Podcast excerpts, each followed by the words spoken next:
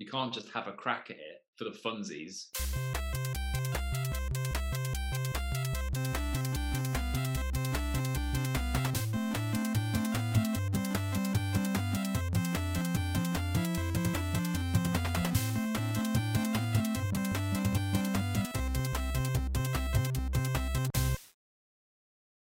Welcome to Thinking Deeply About Primary Education, the podcast that makes time and space to really think about pedagogy, teaching and learning, professional development, anything of interest to time poor but enthusiasm rich primary teachers.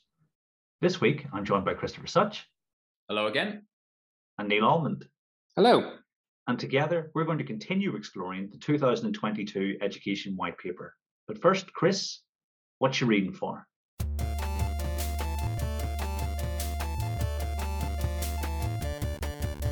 Hey, what you reading for?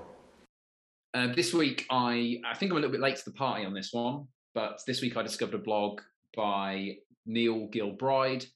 Really fascinating. It looked at aspects of personality and how they might be there might be positive and negative aspects to the same character trait. So, for example, someone who is meticulous and organized might also be someone who gives you a hard time for being late to things, or um, how someone who is spontaneous might be someone who, in their weaker moments, uh, lets you down because they're focused on something else with someone else. So um, it was a really interesting blog that made me reflect on some of my own personality flaws that you two will know all too well.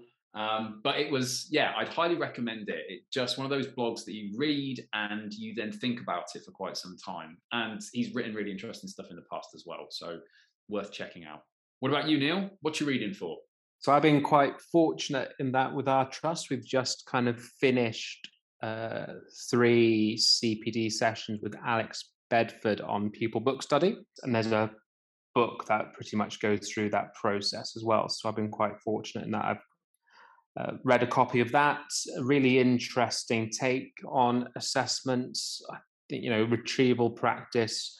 You know, low stake quizzing has been you know uh, in vogue for quite a while in terms of you know how we assess what students know, but obviously it shouldn't be the only thing that teachers, senior leaders rely on to kind of uh, test and check whether the uh, enacted curriculum is indeed being um, learned by pupils. And so his pupil book study idea just provides a really interesting and useful framework that teachers and senior leaders uh, can use to um, talk to students, funnily enough, uh, just about their work and their learning. So you can get some uh, quantitative data from quizzing platforms, but then, you know that's only ever going to tell you half the story. I think uh, immersing yourself in rich discussions about what pupils are learning is such an interesting way to work out what's happening in schools. So, really enjoying uh, reading that. What about you, uh, Kieran? What are you reading for? I've mentioned this before in the podcast, but I've got a point I'd like to make about it. It's the history of Europe. I think it's just called Europe by is it Norman Davies, Chris? And in it, he makes an argument at the start, quite a long and drawn out argument about how he thinks that histories, you know, at the time were too specific and too focused. And I, I went back to this book to find some information on the Vikings and in particular the Great Heathen Army, because I, I want to do some stuff where I really went in depth into it. And a couple of weeks ago, I talked about how I was listening to the New Silk Roads and the power of geography at the same time, which are both reasonably expansive in terms of the geography they cover. And I've decided that I prefer the more detailed and specific because across those 936 pages, there were maybe six pages, and within those six pages, maybe 15 sentences about Vikings across all of European history. And I just, I was left dissatisfied. I was like, okay, well, you know, do I really want to invest in this and have a superficial knowledge of all of European history, or would I prefer to know about certain things in depth? And I think I found the opinion that I much prefer the latter. You know, obviously, Chris, I'm happy to listen to your retort on this, but I just thought I'd mention it because I think Adam Smith mentioned it in season two that he prefers, you know, those books that look at one day in history. And that's something that I'm sort of warming to, you know. So that's what I've been reading this week. And I was left with a sour taste in my mouth. Oh, I think that's slightly unfair on the book. There are glorious little vignettes throughout the book that are, you know, give a little bit of detail about, sorry, a lot of detail about something that you hadn't considered at all about previously. So I think it potentially satisfies those urges for those that are more that way inclined. It might be the case that it does just speak to my own desire to know a little bit of everything rather than a lot about um, a few things. Perhaps playing devil's advocate on behalf of the book, I think perhaps it's by by giving you that overview to begin with, it allows you to put into context those areas that you do particularly enjoy. Maybe I, I've no doubt it's without peer in terms of what it sets out to do. I've just decided that that's not for me at the moment. So this week we are back with the 2022 Education White Paper. We considered some of the the key themes last time out. We're going to just continue on with that sort of process. And the next thing that stood out to me was that it said we will deliver. I think this is one of the subheadings. We will deliver 500,000 teacher training and development opportunities. Thoughts?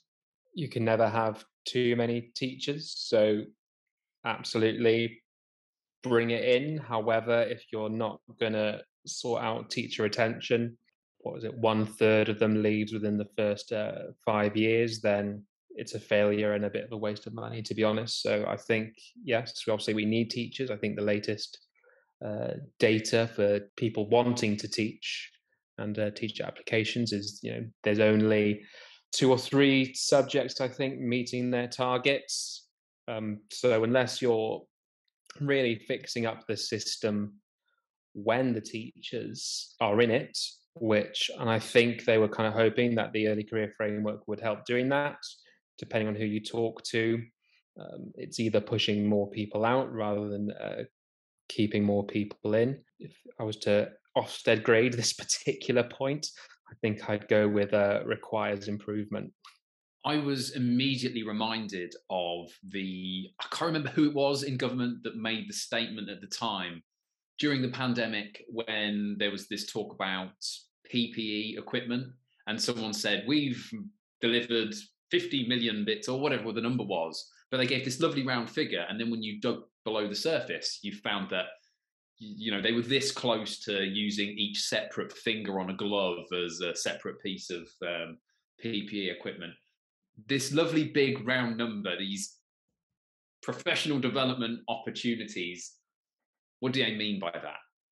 And the fact that there's what a 60 page document and they haven't specified what they mean by these professional development opportunities um, makes me again, perhaps that's a bit cynical, but it makes me think they've just found a way to make a nice big number. This is when uh, Kieran chimes in and says uh, he's been bankrolled by the DFE, and we are we're part of this professional development uh, machine. Oh, I love the idea of like the Thinking Deeply podcast being considered as one of these professional development opportunities. What are we on? This will be something like episode 65, 66. Well, if you believed all the Amazon reviews, you might think that that's the case. And the only right number they left out was my wage. um, you know, I think the same mathematician might have been involved in this paper because I've actually dug deep into some of the numbers. We'll get to them in a little bit, and uh, yeah, watch out. I mean, it sounds impressive. I think we do need to focus on training and development. You know, the development point, like you say, Neil, is really, really important. Making sure that those teachers who are here feel proficient. What would you do? What would those 500,000 teacher training experiences and development experiences be? I think you obviously have to give everyone, I think, secondary learning some principles of early mathematics, early literacy, would be quite important. My probably most unpopular opinion is that those secondaries who are you know, attempting to go for the uh, some sort of you know mastery uh, cycle, you're you know, seven years too late about it because by that point, you know the gap is you know seven to nine years, if not more. And if you don't have the pedagogy of how to deliver a phonics lesson, or you don't know how you know, number bonds manifest itself, manifest themselves first of all through uh, subitizing and things like that, then any mastery elements that you think you're providing are you know still built on sand which is not to say that obviously there's not much to, that primary teachers can't learn from our secondary colleagues. Of course, there is. But I really think some subject specific CPD wouldn't go amiss then for primary school teachers, not just more generic ideas of what good teaching might be. I think you need that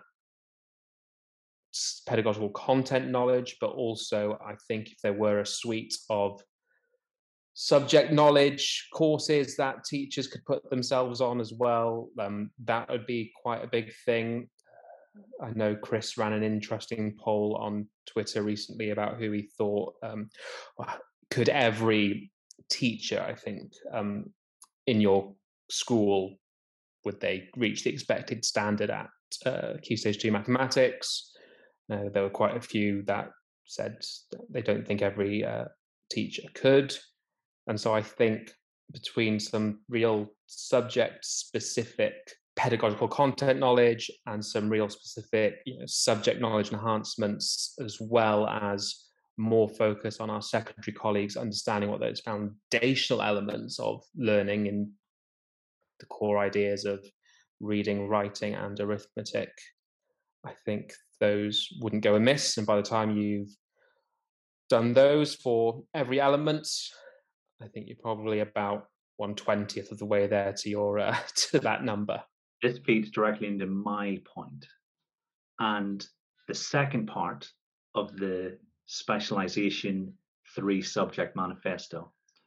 Because if we bring back the MAST, you know, for instance, Matt Swain, tremendous mathematics teacher. That's the kind of teacher the MAST produces. You know, every MAST teacher that I know is operating on the same level as Matt. And we said everyone, okay, get really good at teaching one or two subjects, then you spend your training making those teachers you're describing, you know, and that that really sound both subject and subject specific pedagogical content knowledge.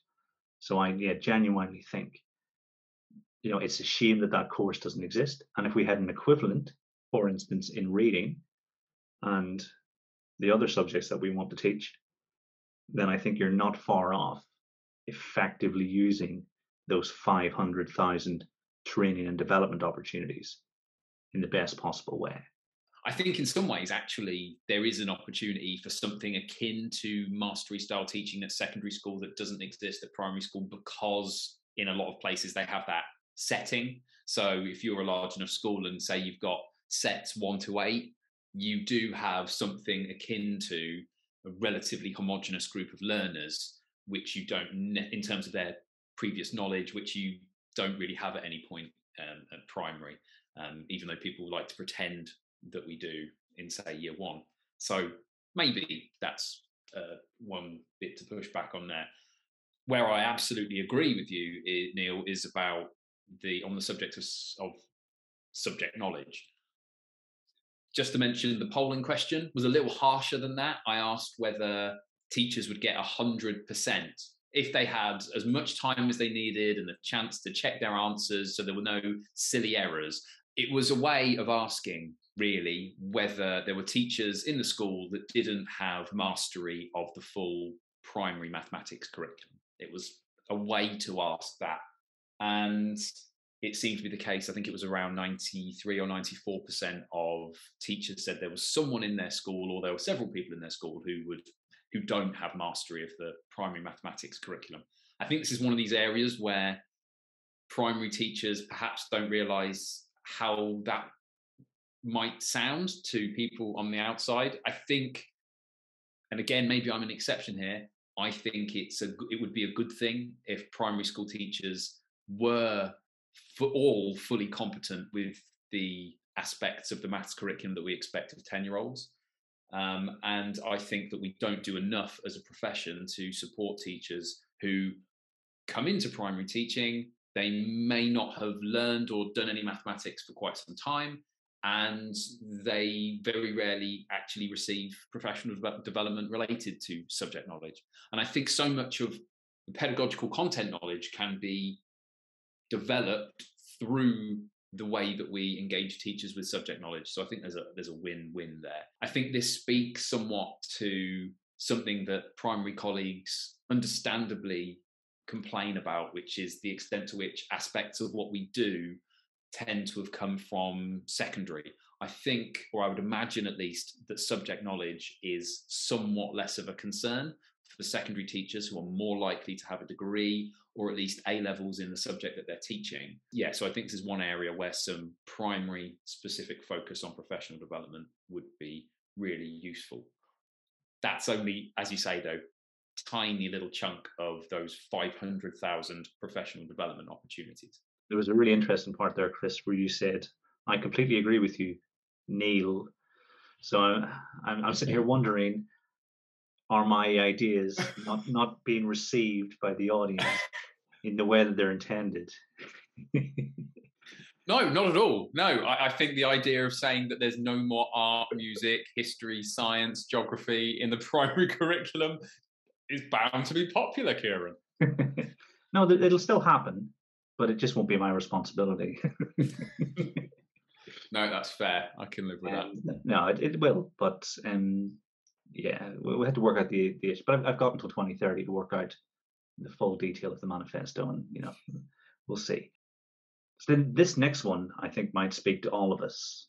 It says we will permanently embed evidence at the heart of teacher development. What does that mean to you? And what were your thoughts when you read that? In theory, I think that is a worthwhile aim.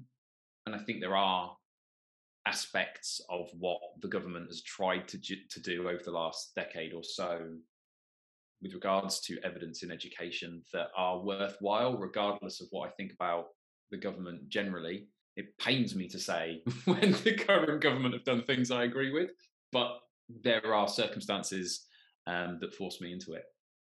That said, the devil's in the detail.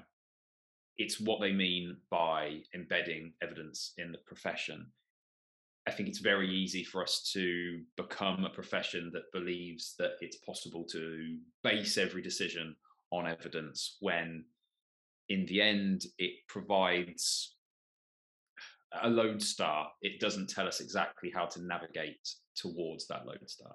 One of the things that jumped out to me, and this probably speaks to another point later on, sometimes there's an issue in education of whose evidence.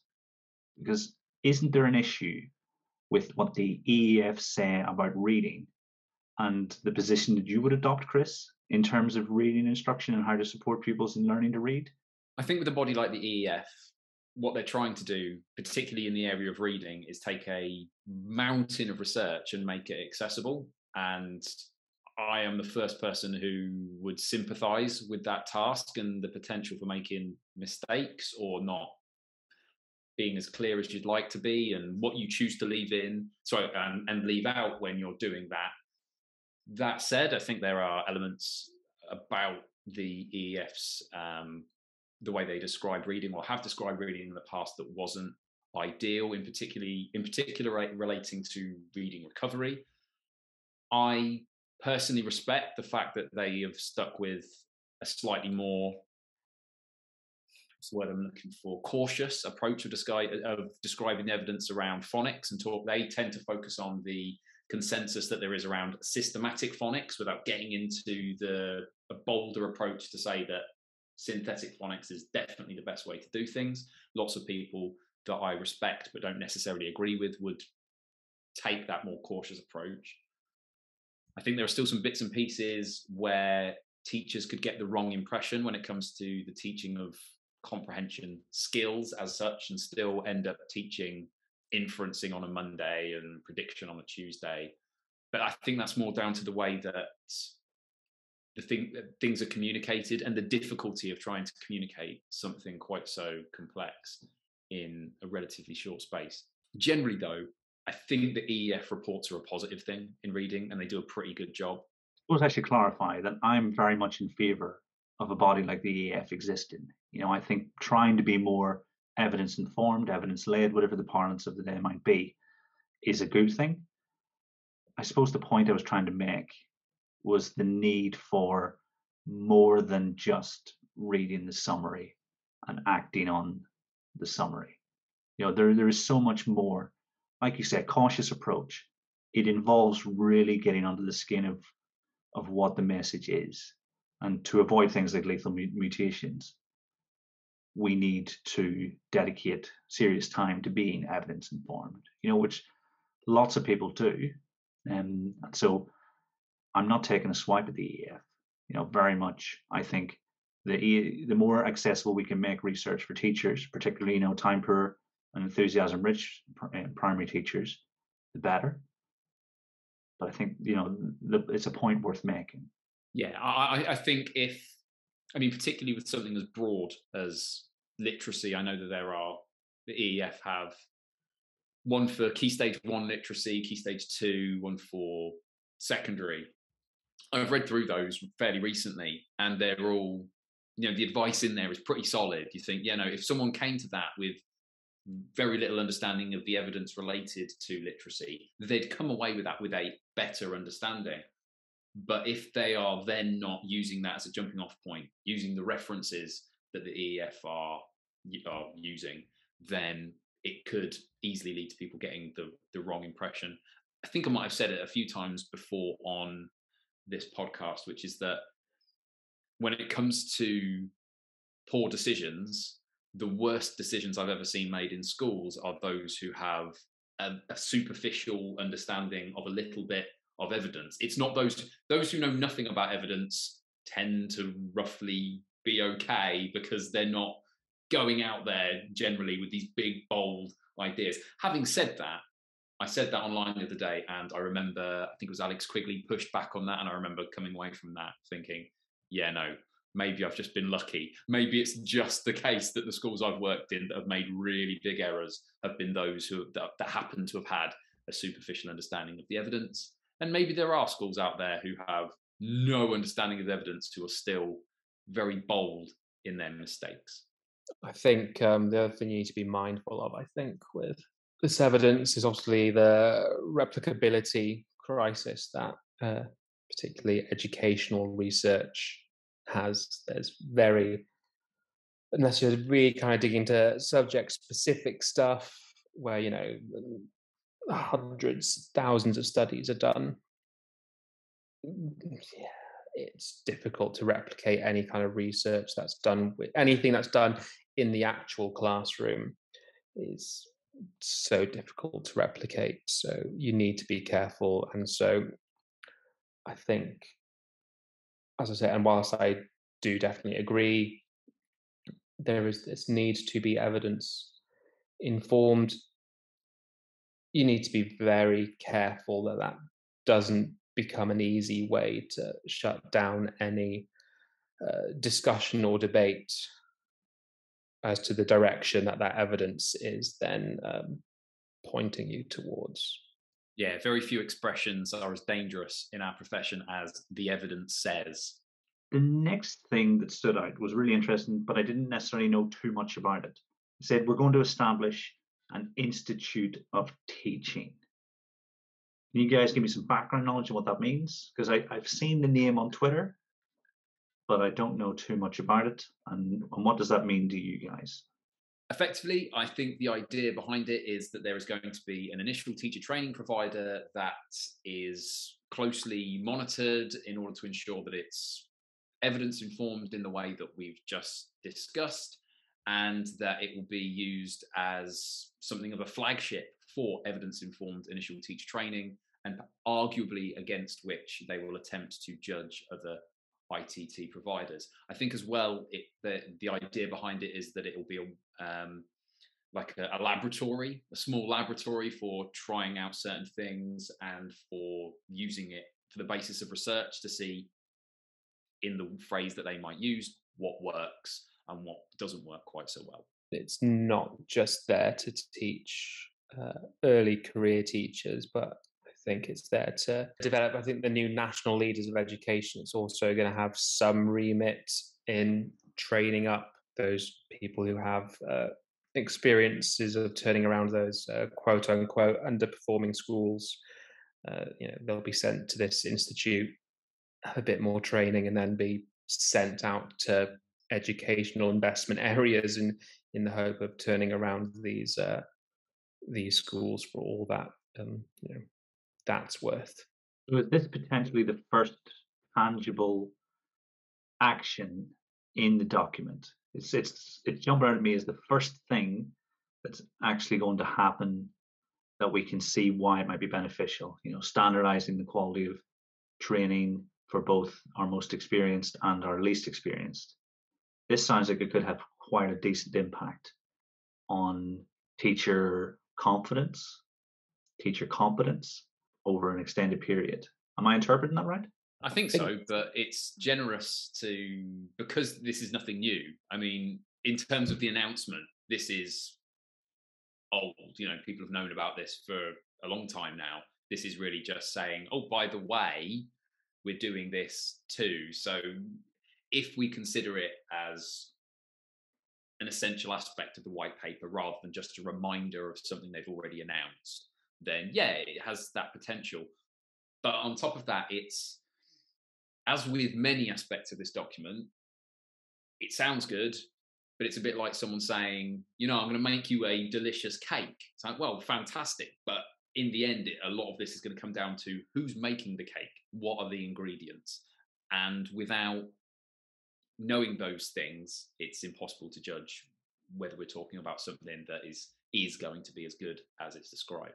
Yeah, and just to pull on Chris's metaphor there, there's also uh, quite a lot of other cake makers in this market in terms of uh, training teachers. So it's going to be quite an interesting. I'm eager to see how this uh, institute kind of fits in with the like the regional school hubs who you know who are um, you know, fulfilling the early career framework right now and how those elements all come together. So like is this institute going to kind of like sit above those and then it's going to then kind of like pass and like information down through these hubs? Is it going to almost you know make the hubs almost you know are the hubs going to be you know drawn in and become part of this institute of teaching that's the the level of detail that i'm interested in and that i don't think I've seen an answer to. But I think you're right, Kieran. I think it's also uh, one of the things that um, a minister could come on the t- television tomorrow and say, "Oh, look, you know, here's the first new shiny thing that we said we were going to do. Um, isn't it really shiny? Isn't it great? It's going to make life so much better for everyone." But I think, I think the ball's in their court to make this a worthwhile uh, investment in terms of public spending that actually will have uh, tangible outcomes for teachers and therefore students as well. Oh, that's on me then, because I was today years old when I read about it for the first time. So yeah, maybe that's been in the background and I've just not really paid attention to it. So yeah, watch this space. So then we spoke a bit about teacher retention in the last episode. One of the things in the section, you know, around page 23, when they talked about investing in teachers, attracting the best teachers, was an increase in the number of people who get the opportunity to experience teaching before deciding whether to enter the profession. What do you reckon about the success of that model? And what, what might that model look like? I can't see it working. Quite honestly, I think it sounds ridiculous. Um, at least if they're only in it for know, if they come in as a early career teacher yeah, it's someone who really knows that it isn't for them who therefore like doesn't see out the rest of that um, induction period if you're kind of giving people a taste of, and it also all depends where they are. If you're giving people a taste of, do you know what, actually, um, you know, sometimes you know the children are quite rude to you, or yeah, it isn't just uh, you know you're not rocking up at half, you know, ten minutes before the kids arrive, and you're uh, certainly not leaving you know 10 minutes after the kids arrive and you're doing a potentially 50 to 60 hour work week i can't see how that's going to help things personally. Even practically speaking i'm trying to think how you go about that. How, how do you get people trying out teaching? There's a responsibility here. You are educating children. You can't just have a crack at it for the funsies you know like oh yeah take my lesson for a bit see if you like it. That's that would be irresponsible. I presume that's not what the government are considering but i wouldn't necessarily put it past those in power given their seeming understanding of the education system at points in theory the idea of people somehow having the chance to experience the classroom uh, assuming the DBS checks and that sort of thing are all in place. The chance to be a teaching assistant for a few weeks and to be paid by the government, say, to be in a classroom and to see what it's all about as a way of attracting graduates. I know for from personal experience, there are quite a lot of graduates who come out of university and go, I thought I'd have an idea of what I wanted to do with my career by now, but I really don't. And so, some opportunities to experience a classroom, to see what teaching is about, might be a good thing. However, coming back on Neil's point, and I'm full of the food metaphors today, but I think there's an extent to which teaching is an acquired taste. And for a lot of people, it takes a little time to acquire that taste. And you might put people off who otherwise, had they not had that taste and just gone straight into a PGCE and then felt forced to give it a year because they've committed that time to a PGCE, you might actually end up losing teachers because that initial experience of teaching might not be positive, particularly if you are someone who works in a challenging secondary school or who has that experience in a challenging secondary school where the the joys of it sometimes aren't immediately apparent. You listen back to all the interviews that include people recounting their initial experiences of teaching. It's really clear that the first couple of years are tough. And I think in episode 10, Chris, we talk about our experiences as early career teachers and how we just felt like we weren't very good and we then was crushing. It's only when you get proficient that you start to enjoy the job. You know, I think last time Neil was talking about how he wishes he could spend more time in the classroom. You know, I love being in the classroom now, but in year one, everything was a struggle. Behavior, pedagogy, even the small details of school life. You know, so it runs counter to the experience of a teacher, I think, because I think we've got a big enough sample you know some of the best teachers i know struggled in that first couple of years. So what, what does that mean for someone who's just having a taste?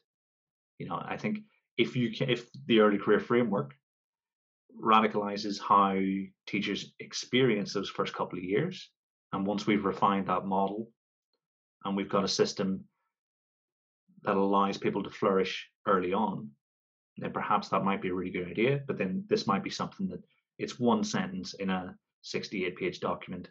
It may never be mentioned again. This might be the most it's ever talked about. uh, it certainly might be the most it's ever thought about. You are channeling your inner Ian Hislop tonight, Christopher. so then we move on to, I think, one that you guys will find most interesting. And it's all to do with the idea of curriculum design and how it's an expert skill. I'll read the paragraph. Curriculum design is an expert skill, yet too many teachers reinvent the wheel and design new lessons with recent TeacherTapp data showing 46% of primary teachers are planning their lessons from scratch. This situation fails those new teachers and fails the children they teach. In no other profession are newly trained employees expected to discover by trial and error how to deliver. Instead, as with other top professions, we must do more to support new teachers to succeed. Now, I reckon we agree with the sentiment, but how do we make that reality? Yeah, I definitely agree. I think it's a bizarre one because it was almost like a rite of passage. Certainly, when I was training in perhaps it was when you two were as well. Um, it was almost like a rite of passage in that you had to almost make your own things from scratch, and it was actually seen, uh, you know, as some sort of underperformance. The fact that you might dare use someone else's planning, resourcing, worksheets, whatever it may be, and you were potentially made to feel, you know, quite quite guilty that you know, despite putting in about sixty hours worth of work, you still weren't working hard enough or long enough to to make it happen. I agree that, um, especially that first sentiment about you know, curriculum design being an expert uh, skill, and I think, yeah, why would you want to overload uh, novice teachers with not only you know effective pedagogy and you know just you know the day to day school life, which is all consuming, with also now I really want you to think about how you're going to you know sequence your maths content you know especially with our hierarchical subjects which you know rely so much on you know getting that order relatively you know uh, arranged and organized in a relatively sensible manner. How we make that happen how the government want to make it happen is through the use of uh, oak national which um, obviously was created uh, during the pandemic and uh, came up very quickly uh, to support plenty of schools with remote learning. It's an answer. I don't think it's the answer, and I don't think even I would personally be comfortable of just one organization just offering one particular passage i think uh, package. I think there does need to be some sort of marketplace. I use the term marketplace uh, with a bit of caution in that i think and this is something that christopher uh, that old socialist has definitely uh, fundamentally changed my thoughts and opinions about the competitive nature between schools and you know schools paying other schools for uh, you know, resourcing, despite the fact that it's public funds that have created those resources in the first place. So, I mean, it's good that OCID will be free, but I'm conscious that you know they're putting all their eggs in one basket, and it's just all kind of going to be, you know, Oak will somehow save us. I think it probably will be better than you know going on to TES and just typing in a few keywords and downloading whatever you know PowerPoint. It's going to you know teachers will hopefully be saving money from this and not buying some pretty you know dodgy resourcing for two pound fifty from TESNet going to you know, whoever whatever teacher or in some cases just someone who's just uploaded something. So yeah, I'm eagerly uh, not eagerly I'm cautious about what's going to happen. I hope it works, but I think it's going to need a, a, lot of work to make it successful. What I hope, though, and this is um, one that I'm sure you'll agree, Kieran, is that this could be the precursor to the national textbook. That's exactly where I was going to come in, because I think my my point, Chris, runs counter to Neil's. I really like the idea of a central curricular body that enacts an actual national curriculum whereby, like I said before, autonomy in this area is reduced to increase the consistency of offering to pupils. Where I think I would go further because it says that engagement is optional and that it will be done in collaboration. When they say about we need experts to design that, in thinking about primary mathematics, I talk about how many experts you would need and how long they would need and how difficult a process curricular design is. I would have experts in each field without ministerial intrusion, making the decisions, and then for a 10 year period, that's the national curriculum. And then we review in 2040. And then we review in 2050. And then that way, we can ensure the diet that pupils get. We can trust that they're made on sound bases. So I would go further than what's suggested in the document. And I think I'll regress because I've made myself perfectly redundant. I don't think I'm totally on board with the idea of a central, fully resourced national curriculum in that sense if it means that schools have to use it. They have to use it and they have to use, say, the resources and the lessons that might come with it in the way that is stated. I think it has to be, um, I mean, there's value in there being a centralized curriculum or a set of centralized curricula from which to choose. Certainly, um, I think schools should ideally have then have the room to adapt it, change it, personalize it, make it suit their communities. Because one of the first things you think here is that that little kind of small percentage of any curriculum it is and it is a small percentage in my view but that kind of three four five percent that is you know this is about our community it's about our community's history our community's geography etc i think you're losing something with um, a true national curriculum if they don't there isn't room to adapt that. I also think there's questions about small schools. If you're a school with um, um, shared year groups and you have to go on a two year cycle, exactly how that works, if you've got a, a, curriculum that's sequenced from one to six, well, it doesn't. And you can't just then say, oh, well, we'll teach it and then swap years round because it won't be sequenced properly. You really have to do some quite different curriculum sequencing to make something work in those smaller schools. So I think there has to be that flexibility. I'll very quickly push back on the idea that I'm a socialist. I am very much centrist dad. I am like I'm one of these people who thinks that you know markets are quite a positive thing, but they are a beast of burden. They need to be reined in in order to be in order to be positive. Um, so yeah, so I'm just I'm just imagining like people sending me um, Das Kapital through the post. It wouldn't be the end of the world. Something to read. Improvement but, the things you get sent. Yeah. In short, though, you know, I've advocated for there being some sense, some centralized resources. Um, so this could potentially be done well. I'm slightly worried that again it comes back to who's delivering this who's who's sorting this and I don't mean Oak because I fully respect what they did at short notice um, during the pandemic. I know a lot of schools, including one I worked in, benefited hugely from their work. But I do slightly worry that there are ministers um, right now who are saying, well, well, Oak exists. We just need to give that a little bit of a tweak, and that's ready to go. And that just obviously isn't the case. It is miles away from being a curriculum that a school could pick up and use like miles away from that.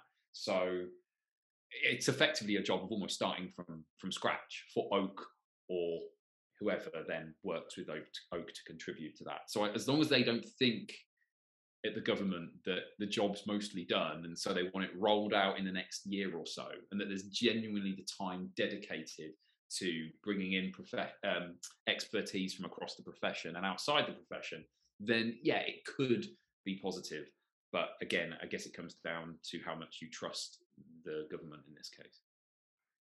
It will be really interesting. And like you, I think it's one of those things that needs a lot of time. Like writing a curriculum, just one subject is going to take ages. If somehow, you know, Oak will have to go on a massive hiring spree and take out teachers, you know, if it's going to be the expert teachers, take those expert teachers out of the classroom to actually write these things. And like I say, you can't rush it. You're going to need a good two, you know, it's probably going to be more like you know, closer to 2030 than to 2020 you know by the time this could be up and running to the point where it's actually you know of high quality what it could do quite interestingly is almost make the inspection framework somewhat redundant because the moment one school is rated, you know, good or outstanding in terms of their curriculum and they just follow what Oak had done, I think you'd see then quite a substantial change in what uh, schools do or could change to make it like you know,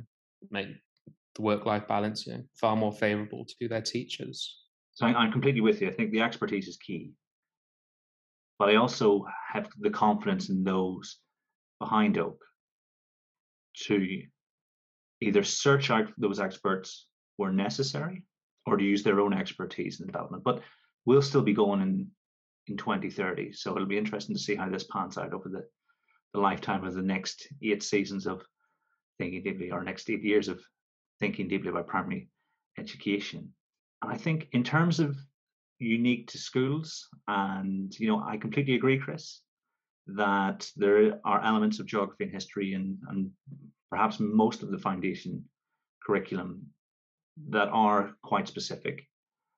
But if you recall, in my dream scenario, we're only teaching three subjects. So that doesn't sound like a me problem. and on that bombshell, we finish our second, but not final episode on the 2022 white paper. So all that's left to say is thank you very much for joining me, Chris. Thank you. Thank you, Neil. Always a pleasure. And until next time, to everyone at home, thanks for listening.